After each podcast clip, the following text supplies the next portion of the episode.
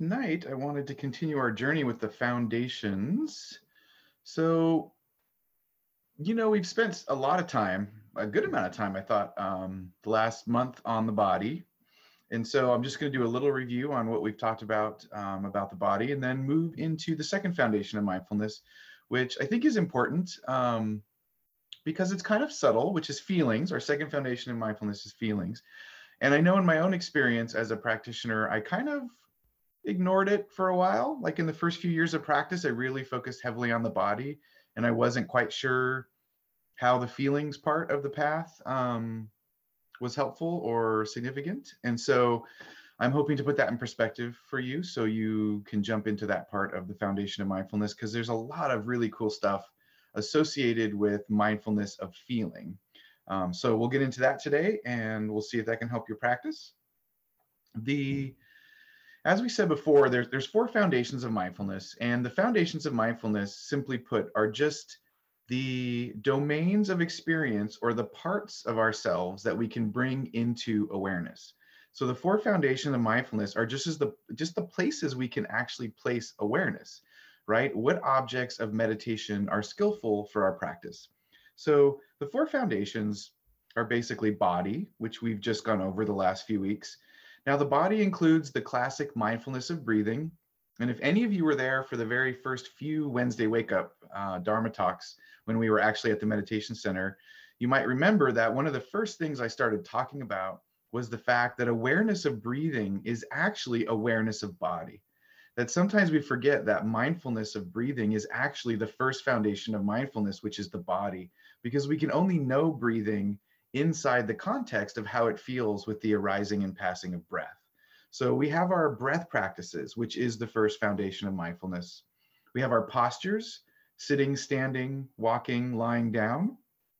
We use our postures to really get in touch with the fact that we are physical creatures that change shape, right? That we can intentionally move, that we have this proprioceptive sense where we can move in space, and we can bring mindfulness to that movement. We can be mindful of the way it feels to be sitting.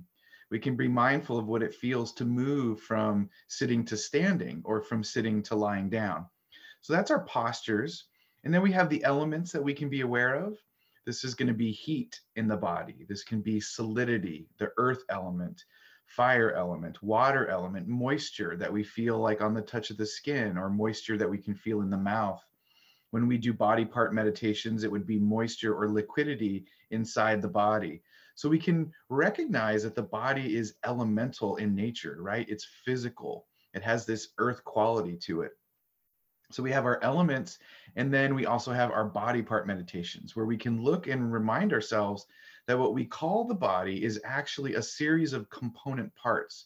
So there's all these different systems in the body we can be aware of and awake to, and we can use each part of the body to be awake and aware to impermanence, or awake and aware of not self.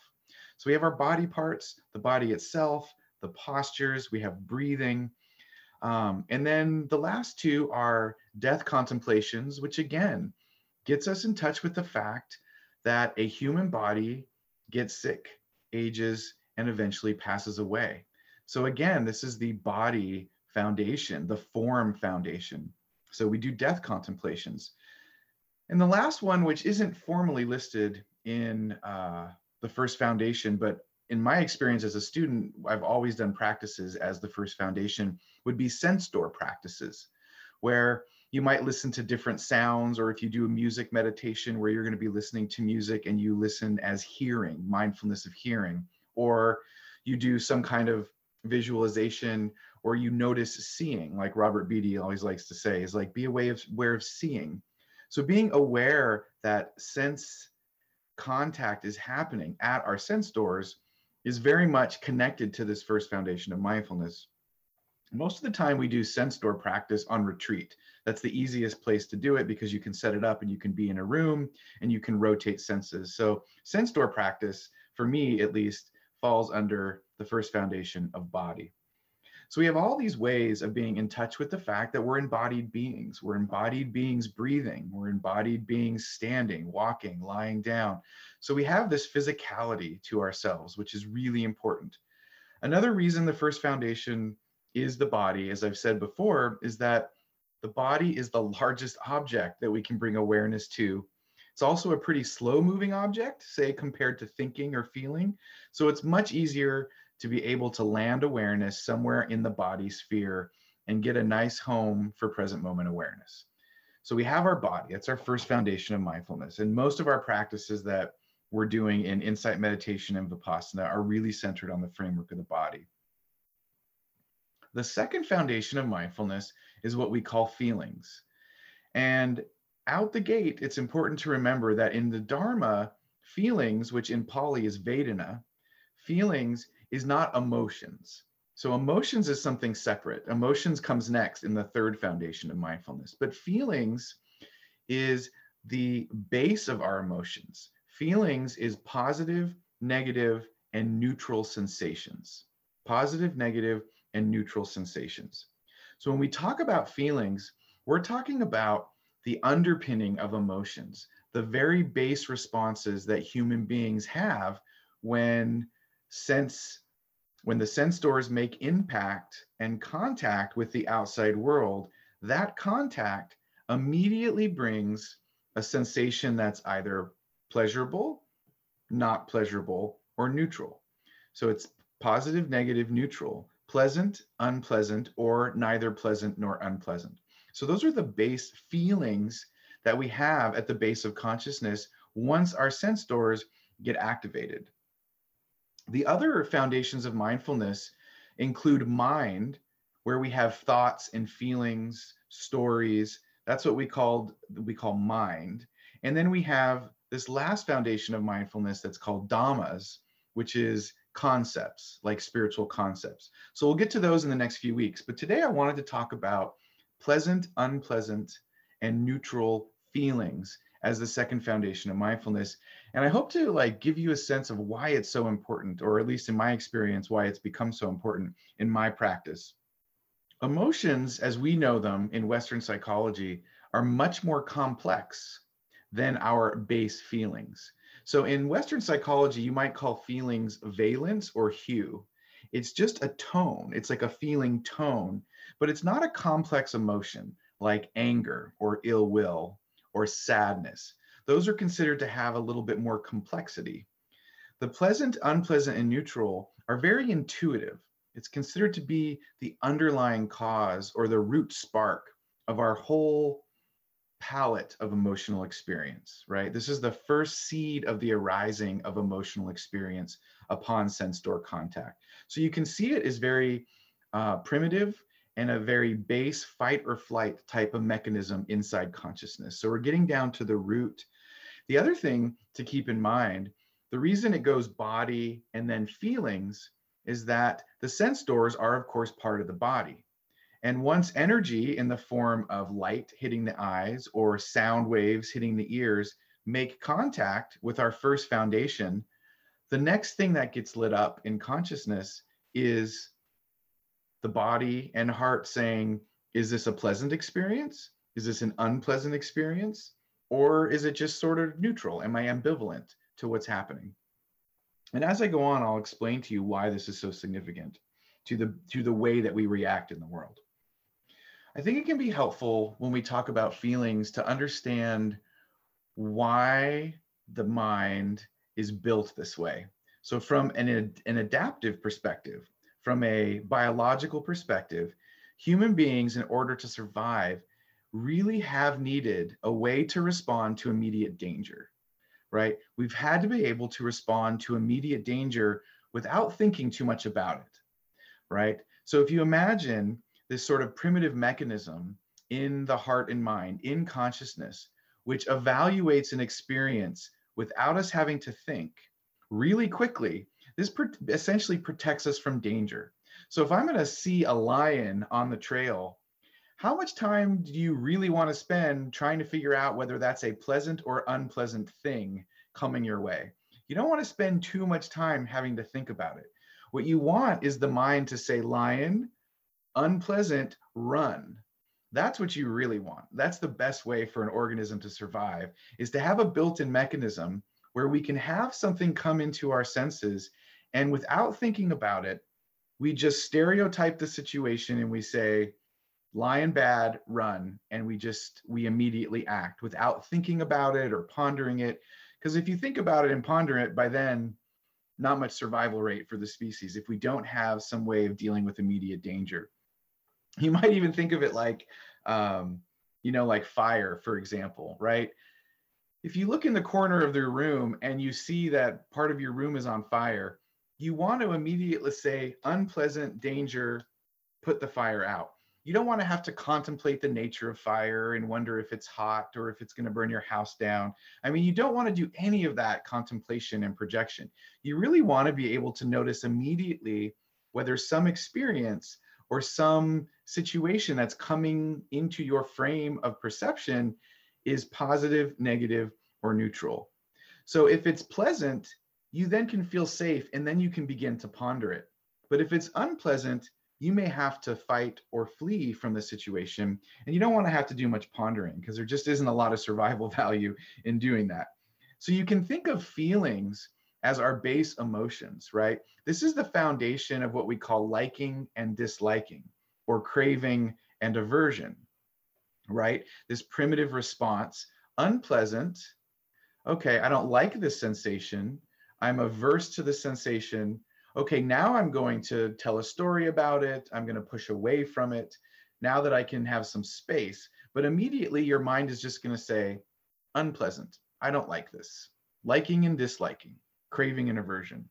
So that's what we're talking about when we say feelings.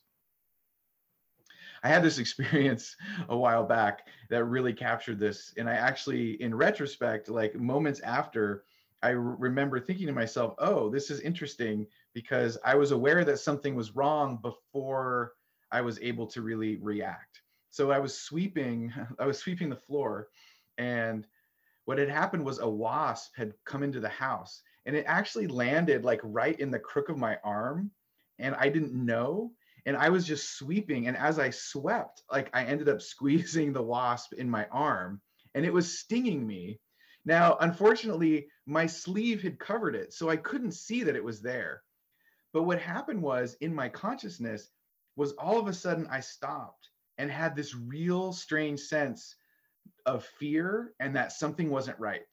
Like, something's not right, what's going on? But there was no thoughts or reflection. And then I looked down and I pulled back my sleeve, and of course, I swatted away the wasp. But consciousness was saying, unpleasant, you must do something about this. But it hadn't gone into like a thinking mode. It hadn't gone into some contemplation. It was a very primitive, something's not right here. You better do something about it quickly. And my instinct was to try to go down to my arm and figure out what the problem was, because I couldn't see it with my eyes. Ironically, that's not the first time. The story I just told you isn't the first time that that's happened to me. It's actually happened to me twice. But the one with the sweeping was the one where I was aware that my body told me that there was danger and that there was displeasure, even before I thought of pain, that there was just something wrong and I needed to react and protect myself. So that's what we mean by pleasant, unpleasant, and neutral. The challenge, of course, with this mechanism is that when you're at a point in society or human development where you are doing a lot of fight and flight, right? Where you really are in a lot of physical danger, and you must protect yourself and be on the alert constantly, this mechanism is divine, right? It really helps us to survive. But when you no longer have lions and tigers and bears, so to speak, and that your basic interaction is going to work and sitting around watching Netflix and so on, this mechanism is still running underneath consciousness. So we still have a part of our consciousness that's scanning the room and scanning experience and asking the question, is this pleasant? Is this unpleasant? Or is this neutral? Now, generally speaking, it may not be that big of a deal, but the problem is that it can be co-opted and sort of turned against ourselves, right? We can misuse the mechanism and it ends up causing dukkha. It ends up contributing to stress and discontent. So I'm going to give you some really easy examples of how this mechanism that's designed to protect us and really is responsible for a significant trajectory of our survival, how it can be turned against us and turn into dukkha. which then of course leads to why we would use it in awareness in meditation to unwind the dukkha of these pleasant, neutral, and, or sorry, pleasant, unpleasant, and neutral sensations. Think of advertising, and this is an obvious one. Advertising is designed to stimulate your sense doors in a way that triggers desire, right? Triggers desire for you to act or to purchase a product or engage in a particular activity. Advertising is not designed necessarily to make you think about things.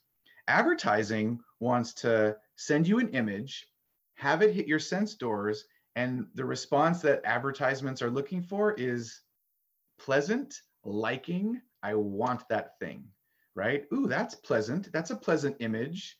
Maybe I should purchase. So advertising is one of those me- mechanisms of communication that really goes down to this cycle of pleasant, unpleasant, neutral, and tries to trigger it and stimulate it. The reason it does that is positive and neutral sensations lead to craving and aversion. So if you can be triggered to have a sensation of pleasantness, which then can be parlayed into liking, which then can be coaxed into clinging, grasping, craving, now they've got you hooked because this is below logic. You're not thinking about it. It's really striking a very primitive part of the brain. If you think about how commercials work, oftentimes the imagery in commercials are designed to give you a pleasant sensation and may have nothing to do with the actual product, right? You, you, we all know this. This is how commercials work. But you don't think of it in terms of the Dharma, right? Liking, disliking, pleasure, pain, craving, aversion. So think about it. I often think it's interesting when people talk about how we have so much, um, you know, sexualized imagery in advertising, right? And so oftentimes I'll hear people saying, oh, you know, we're selling sex. Actually, we're not selling sex. What we're selling, what we're trying to cultivate is a sense of pleasantness, and sexual imagery is such a potent image that it's really helpful in advertising to have an attractive person, culturally speaking, next to a product, because the attractive person sparks a sense of, ooh, pleasant. And now I've associated that pleasantness with the product. And now I'm grasping and clinging because I want that thing because I've already been told, oh, pleasant, that's pleasant. So it's really interesting to think that imagery and sounds and communication are going under our rational thinking and are triggering this base craving and aversion process that we have in consciousness, which is why it's so important in the Dharma. And the Buddha spends so much ta- time talking about craving and aversion. Pleasant, unpleasant, and neutral is the soil out of which craving and aversion arise. It's below that phenomenon. Another example I was thinking of the other day was just the way that we approach things like, like for example, I was noticing, I was watching Netflix, of course, you all know I'm a T V person. So I was watching Netflix and I was scrolling through like, oh, so what is new on Netflix? And so I noticed this is how my mind works. It's like you're looking at the images and you're scrolling through, and basically what your mind is saying at the base level is neutral, neutral, neutral, oh, pleasant, I'm gonna click on that to see what it is. So what you're doing is you're just being triggered by an image of a possible experience, and the image is designed for me to click on it to see if that's the movie I want to watch. It could be the same if you're shopping on Amazon. It could be the same when you're looking at Facebook or Instagram or social media. You're just scrolling down and then something says pleasant, and that's what you click on. You don't even think about it. It could be a puppy, it could be a quote, it could be something. Whatever it is that makes you feel that sense of pleasure and gets you on that route of craving, the stimulation through social media and T V is designed to get us to like, right? To crave, to grasp, and to hold on to. And it does that by shooting an arrow right down into the sense of cultivating pleasure beneath our rational thinking. So that is hugely important, because by the time we've already gone on to Amazon Prime and bought the product, we've already been triggered already, and we haven't noticed how we've gotten to the purchase. Because if you think about it, how would advertising be helpful if it encouraged you to think about whether you had too many of that product, or if the product was overpriced, or you re- to ask you to think, do I really need another one of these? We wouldn't, advertising wouldn't work at all if it did that, right? It wants you to go to straight to craving, to clinging, to please send it to my doorstep. What you see with this and why it's so important in the Dharma, without mindfulness, without, without wakefulness, we're constantly acting, we're constantly grasping and clinging and purchasing and consuming without having noticed that we've been triggered. We're already engaged in the action before we even know that the seed of those actions have arisen. In this case, our desire for pleasant sensations has encouraged us to do something that might not be in our budget, right? We might not need it. We might be over-consuming. So we have to be careful about being aware of that initial moment where pleasantness is stimulated in the heart and the mind. Because if we can catch it as it's arising, then we can make a much more skilled decision of whether we want to go down the rabbit hole with a particular desire. Do I really need to purchase that thing? Do I really need to do or say that thing? But once we're triggered, if we don't bring mindfulness to feelings, then we might be we might be already at the doorstep getting the package before we realize that we were even stimulated to buy the thing. So this is really important in the Dharma because it's a chain of causality. Our actions, our thoughts, and our views rest upon the stimulation of pleasant, unpleasant, and neutral sensations. All of our actions, our views, and our thoughts rest upon this foundation of this very subtle trigger of liking and disliking. Another prime example in relationship to disliking, which I think is really pertinent to the times that we're in right now. And since there was at least the vice presidential debate on uh, moments ago, you will notice a lot in politics right now, especially um, one of the things that I've noticed, and we've all seen this, Donald Trump likes to use nicknames for people, right? Instead of addressing people by their names, he inserts an adjective in front of the name. So instead of saying Hillary Clinton, he says crooked Hillary. Instead of saying COVID, he says Chinese virus. Instead of saying Joe Biden, he says sleepy Joe Biden. So what is this doing? This is intentional. This is not some kind of random act. So the word crooked has a certain negative valence to it. It speaks to the mind underneath rational thinking and says someone who's crooked is bad. So if you hear the word crooked Hillary over and over and over again, what's triggered underneath is an association from Hillary to crooked because they're paired together. And if you don't have enough mindfulness to see that the pairing is happening and what that intention might be, you may act just on the negative sensation of aversion. Because now when you hear Hillary, you think crooked and your heart says, this is a bad person, this is a negative person. And before you know it, you're chanting, lock her up. Because the underlying trigger of consciousness has already been put together, right? It's been mapped together. Same with Chinese virus, right? This is one that people had a really hard time with. People were asking Trump to, to say COVID because saying Chinese virus had a problem. The virus scares us. The virus is dangerous. The virus can end a life.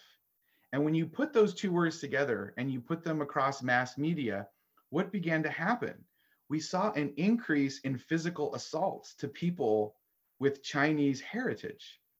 So what we're seeing is the energy goes in underneath and says negative, negative, unpleasant, unpleasant. And we don't even think about it. Before you know it, the action of assaulting someone was planted in the seeds of consciousness with this. What is supposed to be a helpful tool for consciousness has now been, in a sense, spun out and turned against us, and it now creates suffering. And if we don't have the mindfulness to see that there isn't actually a connection between the aversive emotion and Chinese virus, we may find ourselves physically acting out unskillfully towards another human being because the cycle has already gone from unpleasant to hatred to ill will to violence, this causal chain of unskillful actions. So it's really important to get in touch with. This is why this is an important foundation of mindfulness, because skillful and unskillful actions have a chain of causality that begin way deep in the psyche, all the way down to, is this pleasant? Is this unpleasant? And if we're not mindful, we can trick our own heart and mind to engaging in unskillful behavior, unskillful speech, and significant reactivity if we don't catch the causal chain. This is why causality is so big in the Dharma, because with mindfulness, we can see the seeds of our actions. We can actually see the seeds of hatred as they build and are triggered and instigated way deep inside at the level of craving, aversion, liking, disliking. What you see here is the seeds of stereotypes, right? So if you look at how this mechanism works in the heart and mind, because this mechanism is designed to bypass thinking, if I see a lion, so here's how it would develop. I'm, I'm of course, reducing this down to being, uh, anyway, it's this is a, a very overly simplified version of this, but I'm I'm with my culture, right? And we're walking along and a lion appears on the path and ends up eating somebody, right? So now we know, okay, that's a dangerous animal. We do not want to happen. We don't want to have that happen again. So now we have an imprint, lion, unpleasant, flee, right? Or lion, unpleasant, fight. We don't want to think about it. We now have this stereotypical imprint. This thing is bad. When you see it, you fight against it. You want to attack it. You want to defend yourself. So what you see in consciousness, there's a way of developing prejudice, right? That has nothing to do with thinking. We have prejudice against people and places and experiences that we build up over time because we have this mechanism that stereotypes. Is this good? Is this bad? Am I safe? Am I unsafe? And if we don't bring awareness to it, if we don't bring mindfulness to it, it just runs on autopilot. And our biases and our bad experiences can then be imprinted at such a deep level of consciousness that before we know it, we're acting out in unskillful ways towards somebody simply because they remind us of somebody, or they remind us of a place or an experience. We have these associations that we have deep in consciousness that are out of awareness. So one of the reasons the Buddha invites us to be aware and awake to craving and aversion, liking and disliking, pleasant and unpleasant, all the way down to the seeds of those emotions, is because when we bring awareness there, we gain some control. We gain some autonomy. We can really change unconscious actions that are unskillful by getting in touch with the source of those actions, which is really deep in the psyche. It is difficult, though, of course, to be able to notice craving and aversion at that deep level of the mind. And so we need to practice with it. We have to be intentional with it because it's very subtle. And we've all had experiences where we find ourselves doing things and we didn't even realize. Well, here's another example. Like, I'll be working on a Dharma talk, and then the next minute I'm staring into the refrigerator. And like, how did that happen? Like, there was a sense of unpleasantness, right? Or boredom or agitation. And before you know it, I'm walking downstairs and I'm like, oh, maybe I'll snack on something. With awareness, I might have noticed that first craving of something, of boredom or hunger, or it could have been hunger, it might have just been I was just bored and I wanted to go do something else. So if we notice that craving and aversion right at the spark, then we have the ability for awakening and for wisdom. But in order to catch it, we have to be really intentional. We have to be awake and aware to it as it's happening. Now, one way we do that is just to develop concentration. And I've said this before in other uh, Dharma talks when we talk about meditation itself, that part of the reason we want to cultivate continuous mindfulness is because continuous mindfulness sharpens our awareness. So we can see subtler and subtler aspects of the heart-mind phenomenon. So practicing regular with meditation, will naturally increase your ability to direct your attention to things like, oh, look, disliking is arising. Unpleasantness is arising. Huh, what is up with that? What is the trigger in this moment? So your general practice, if you do it regularly, will encourage a sharper mind that will allow concentration to develop. And in turn, you'll be able to see more subtle aspects of what's going on inside. It's a very intimate experience if you think about it, because there's a lots of things that are going on in the heart that we don't really notice if our awareness is too dull, right? If we can't see clearly, we can't see the cause of happiness. We can't see the cause of suffering until we've already put our foot in our mouth or the cookie in our mouth or whatever, right? We've already gotten to the unskillful action because we didn't have the clarity of consciousness to be able to see what was happening. So with your general practice, your concentration over time will increase and you'll be able to see feelings really clearly. Now, another thing that you can do in your general meditation, no matter what meditation you're doing, you could do this. You could stop every three or four minutes and just ask yourself, are these sensations pleasant? Are they unpleasant? Or are they neutral? In this very moment of presence, what is the sensation at that level? Is there a sense of neutrality? Is there a sense of aversion? Or is there a sense of pleasantness? And if you do that intentionally throughout your meditation, over time, the mind will naturally ask itself that question, and it will begin to look for the pleasant and unpleasant and neutral triggers that are happening deep in the mind. The main thing is to intend to look for it. Simply inviting the mind to inquiry, saying, hey, what am I feeling right now? Is this pleasant?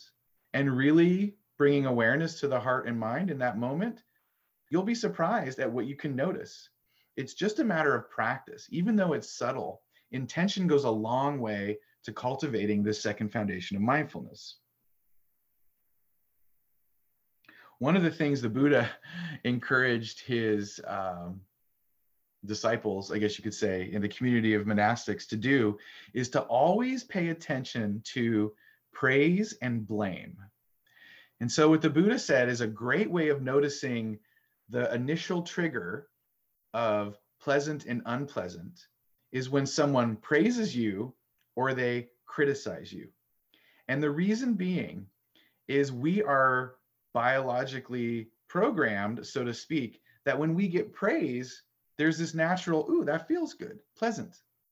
And when someone criticizes us, there's this natural sense of agitation, aversion, discomfort.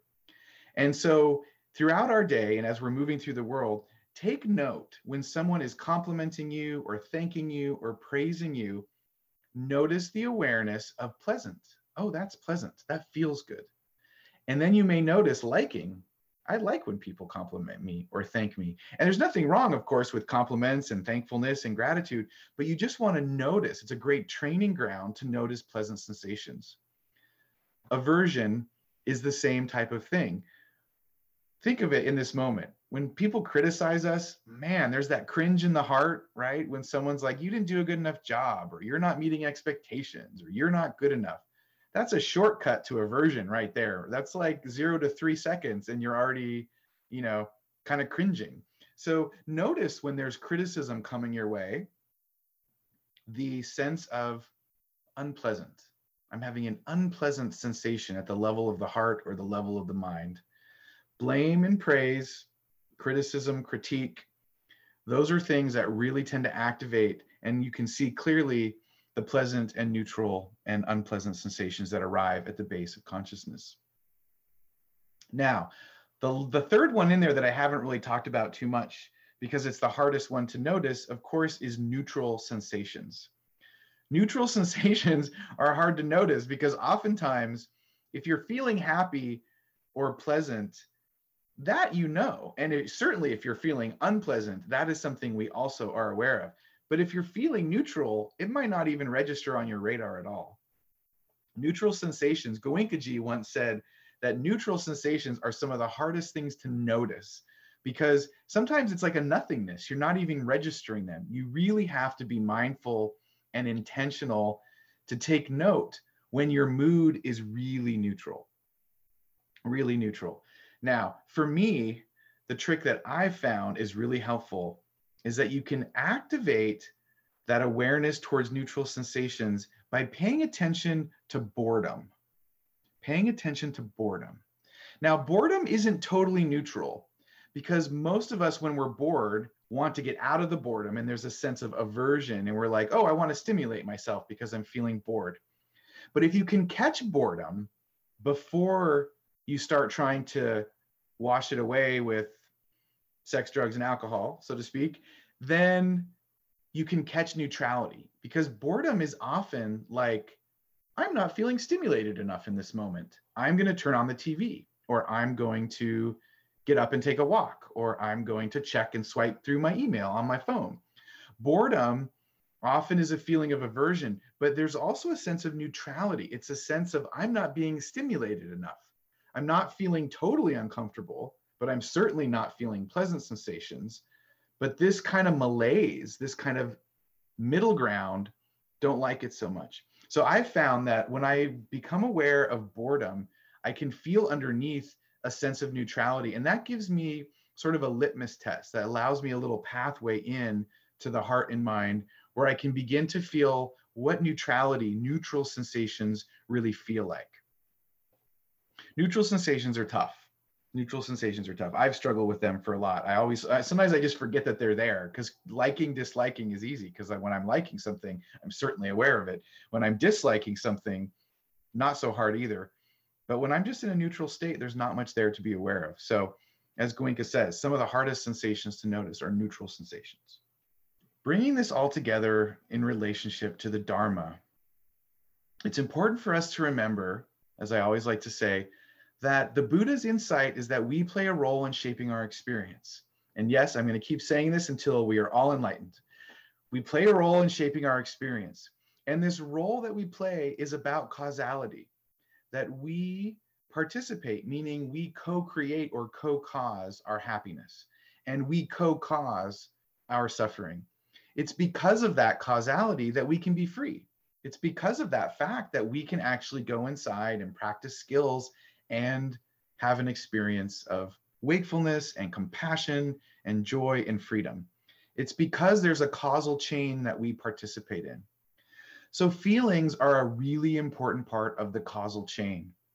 By the time we get to unskillful action, three steps before that, there was some stimulation somewhere in consciousness, pleasant, unpleasant, craving, aversion, liking, disliking. And with practice, we can get down into there and see suffering at its source, and we can become mindful and awake and choose how we react. So those feelings are kind of subtle. Using them really helps with this causal chain. It really helps us learn how we're participating in our own suffering. And it really is designed for our own liberation. So think of it in terms of causality, that pleasant, neutral, and unpleasant sensations are the soil out of which skillful and unskillful actions and thoughts and emotions tend to spring. That's why we get in there and bring awareness to it.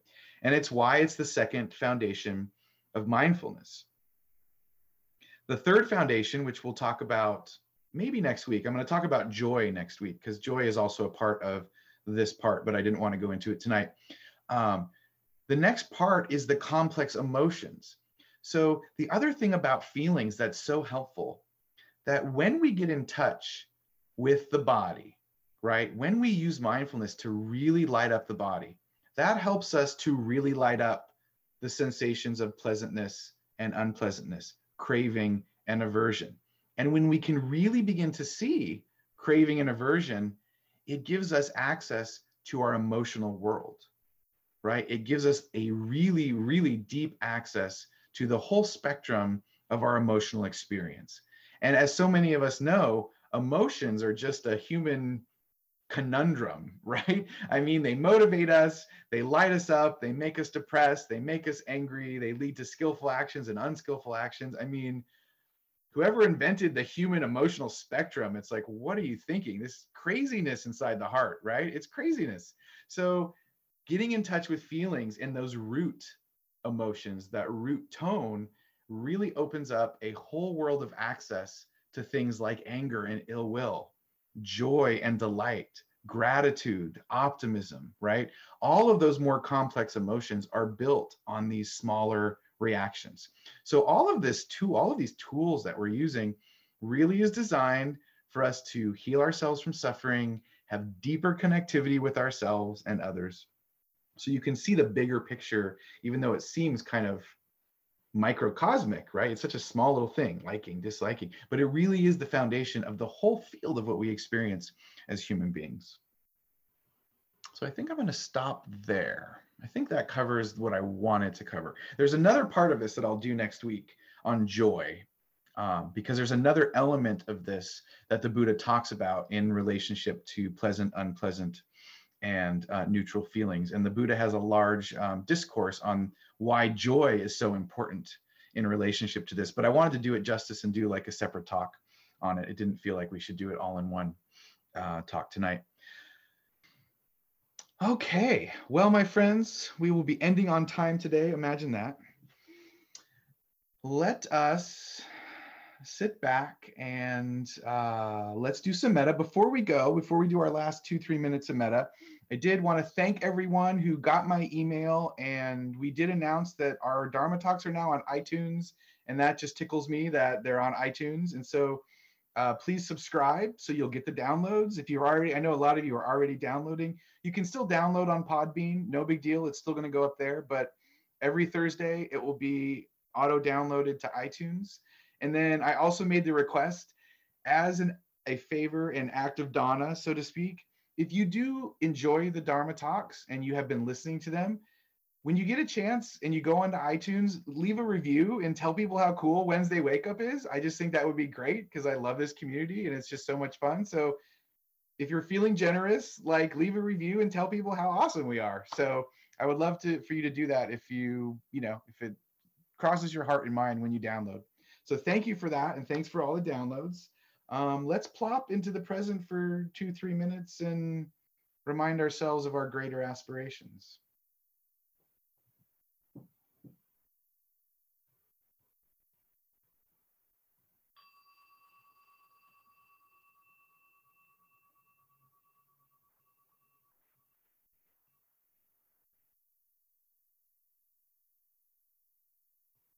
Let's return to the body. This entire evening occurs in the framework of the body. Everything that you felt and thought, every movement, every adjustment in your chair, on your couch, all embodied. Embodied beings, foundation of what it is to be human. Physical creatures moving in the world. What does your body feel like in this moment? What does your body feel like in this moment?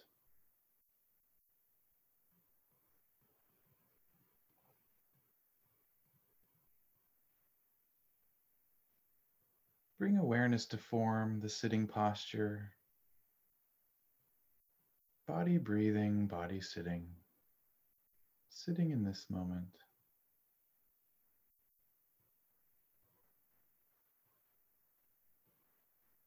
And let's take a minute or two to gladden the heart and mind of this sitting body.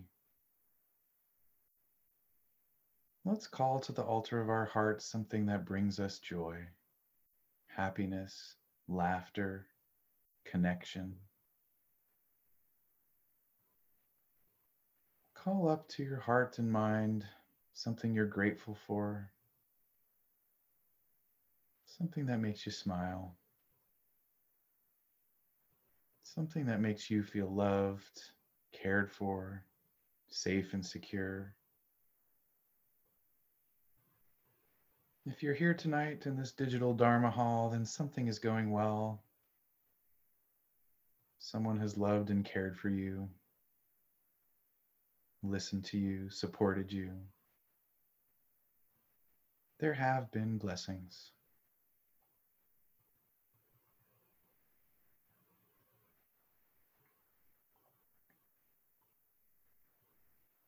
Bring awareness to that feeling of delight, of gratitude, of thankfulness.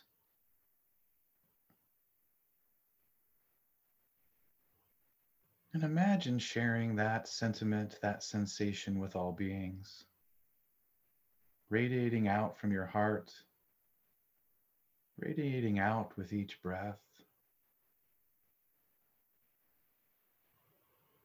Sharing with all beings the merits of our practice.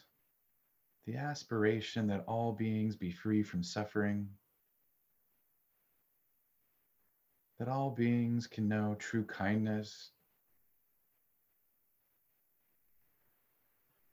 that all beings know true freedom from suffering in this lifetime. May all beings be free from suffering. May all beings be free from danger, worry, and concern.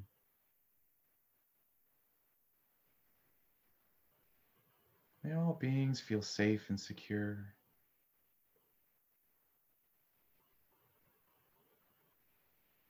May all beings experience true liberation, true freedom in this lifetime.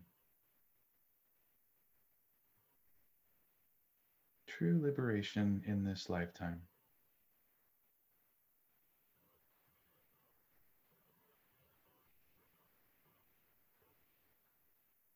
And to conclude our sit, make a wish for the world.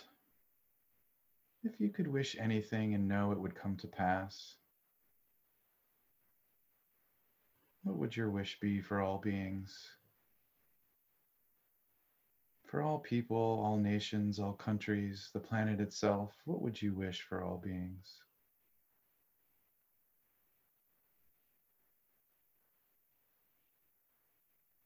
May all beings be free. May all beings be free.